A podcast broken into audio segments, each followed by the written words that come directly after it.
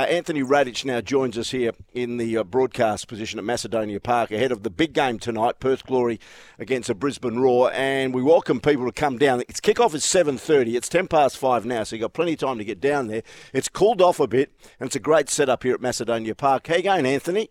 Going really well, Peter. I'll just put you on there. Great to see you. Yeah, you too, Peter. Thanks for having me. Now, uh, I, I want to talk to you about the the sanctions. Let's let's. I know you're you're in a very difficult situation because you're CEO of one of the A League clubs, but uh, you know, just generally, your thoughts on it today. Yeah, it's an interesting one. Um, I certainly listened um, intently to what you've just had to say there, and uh, very strong opinions. Um, look, it, I have to say it probably was surprising. I think probably the uh, the majority of, of, football fans and probably sporting fans alike probably did expect a, a points deductions type sanction. I think that was probably um, what was expected. Um, surprising that hasn't been um, forthcoming, but I think that what has been handed down has struck at the heart of the root cause. And the root cause here were a bunch of uh, a minority at the end of the day who really aren't football fans and who aren't Melbourne Victory fans. So I do, I do feel for Melbourne Victory in that regard because mm. I don't feel that you know. Yes, the club has to take some responsibility. Uh, they are hosting these fans and, and, and the people that, that attend and the like, so they do have some responsibility for who, who actually walks in the door.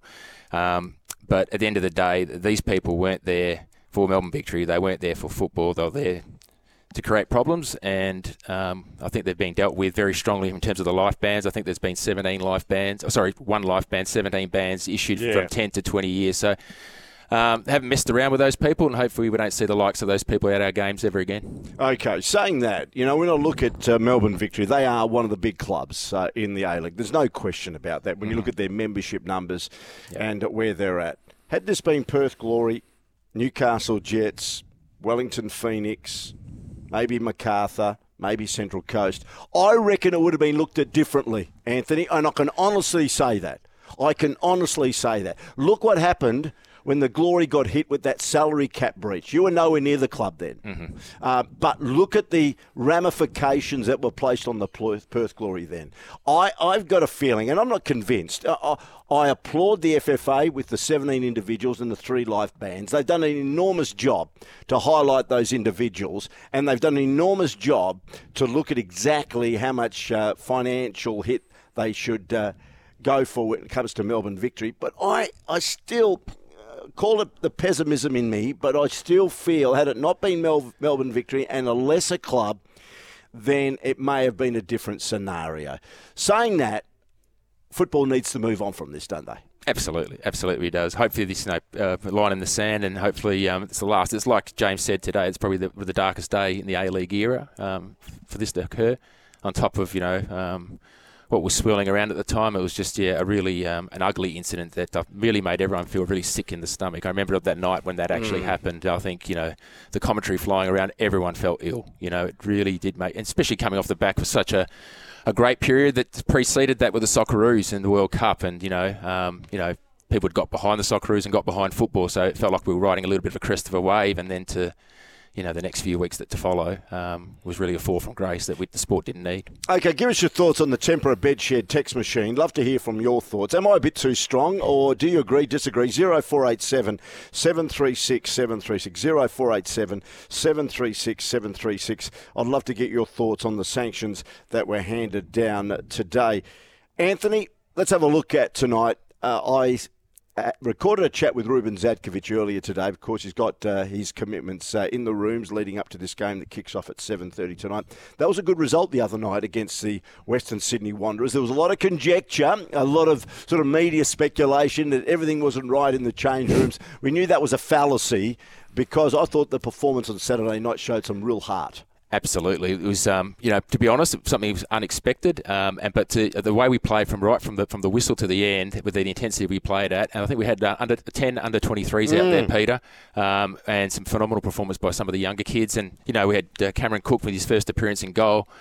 Um, they were second on the table, you know, uh, second for most goals scored, um, second best for goals conceded least goals conceded. Sorry. So um, you know, backs against the wall, and uh, we had a couple of big outs. You know, we had uh, Mark Beevers out, who's been our, probably our, our, our, most outstanding performer this season, and Ryan Williams. So probably two of our best for the year out. So no one expected us to come through with that result. So it was pleasing to walk out of here and uh, on on Saturday night with a smile on our faces, and um, yeah, hopefully we can do it again tonight. So saying that, it's a big game tonight against Brisbane Roar, who've Yep. been miserly in conceding goals, and they haven't lost in eight. Yep. Uh, they're a good outfit, and then you've got Sydney FC in a blockbuster game on Saturday night. Uh, you managed to record a couple more wins. All of a sudden, as I said with Melbourne victory, they're five points out of the top six. That's the same scenario for the Glory. Could really kick you, kickstart your season. Really, really tight uh, ladder, like you said, and um, yeah, uh, a win tonight does get us within touching distance of the six, um, and we've got a good little run here. It's just um, the downside we've got is just they're so compressed in you know within days of each other. So if we can hold up as a squad, uh, manage our recovery right. We could build some momentum here. And, um, you know, when we saw the fixtures and they were skewed the way they were, uh, we had hoped to have got a few more points on the road. That would have helped. But yeah, it really is a, a game of fine margins, and, and the league, anyone can beat anyone. I think probably Melbourne City's probably out there Yeah. on their own a little bit, and Central Coast have been going really well as well. So um, yeah, but for the rest, um, really tight, and um, it's exciting for fans. I've had the privilege uh, of doing the chairman's function for the Perth Glory again, so I've got to know that the new staff that you've brought on. I know one of your big jobs was to bring uh, staff to the football club. It seems to be going quite smoothly, Anthony. Even though you're here at Macedonia Park and you'd rather be at HBF Park, we understand that circumstances uh, prevailed that you had to come here.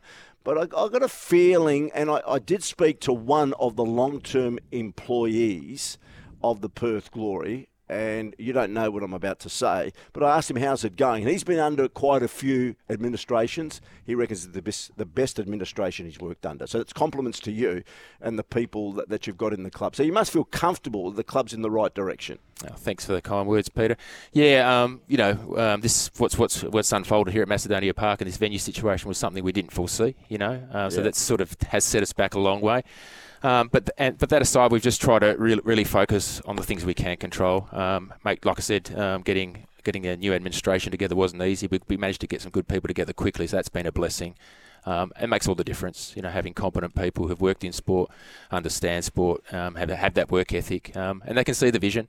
You know, our, our initial vision was we'd have four games displaced from HBF, and we're really focused on HBF Park for nine games from January. So you know that was get the staff together, know what we're doing, get our plan together, and then really hit the ground hard from January onwards. But then we'd hit with you know another six games of displacement, which which something we didn't see. But um, yeah, um, like I said the other night here, um, so if we get a good result um, with the government and make sure that we're adequately compensated for our you know significant financial losses, we do have a good team here on field.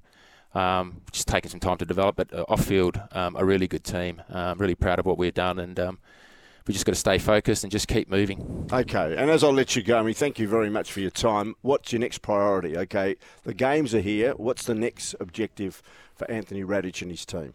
Yeah, we want to we, we return at HBF Park on the 10th of March. So it's really important for the three games that we do have this year that, that, that they're good spectacles. Um, That's confirmed. Yeah, yeah, yeah. We're back 10th of March. Um, it's, it's it's a bit, it's still a little bit messy. We're back 10th of March and then back here, which is unfortunate because the pitch is getting relayed at HBF Park for the 1st of April. So, uh, but we'll finish our last two games at HBF. So the three games we're there, we've just really got to make a really good spectacle, re-engage, you know, um, the people that haven't been coming. Um, be it because of capacity or you know corporate partners alike because their amenities are not here. Make sure they have a really good time. Build a platform for our membership drive into next year.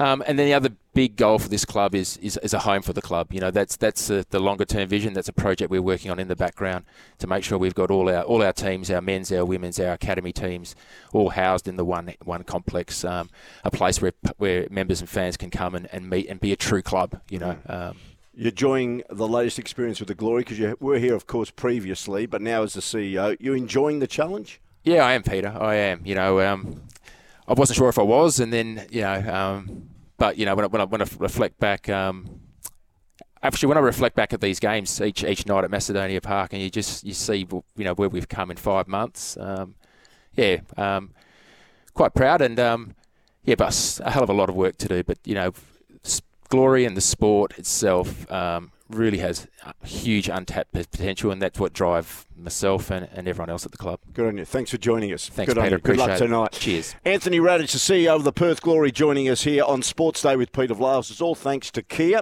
uh, and the Kia Sorento Large SUV. We're going to take a break. Uh, of course, the hot topic tonight, thanks to Repco. For expert car service. Book in at your local Repco authorised service centre. Was the sanction handed down by Football Australia on Melbourne victory? You heard about my thoughts on it. I just didn't think it was uh, hard enough. I think financially it was hard enough, but I still believe there should have been a points deduction. By the way, the world, uh, the Wildcats are in action tonight at six thirty against the New Zealand Breakers. If you'd like to go, get behind the Perth Wildcats this season. Head to ticketek.com.au now and pick up your tickets. And by the way, if you want to be kept uh, up to uh, up to date with the A League, then download Keep Up. That's Keep Up UP, the home of everything A Leagues, and watch the new docu series A Leagues All access. So there you go. Uh, that's for your A League update. We'll take a break. On the other side of the break, we'll have a look at what's happening in the AFL today, cricket and tennis. And then Ruben Zadkovich, the coach of the Perth Glory, will give us an insight on what the starting 11 will be tonight for the match against the Brisbane Roar. 20 past five here on Sports Day. Sports Day for Kia. The seven seat Kia Sorento, Kia's most awarded large SUV ever. Available now at your nearest Kia dealer.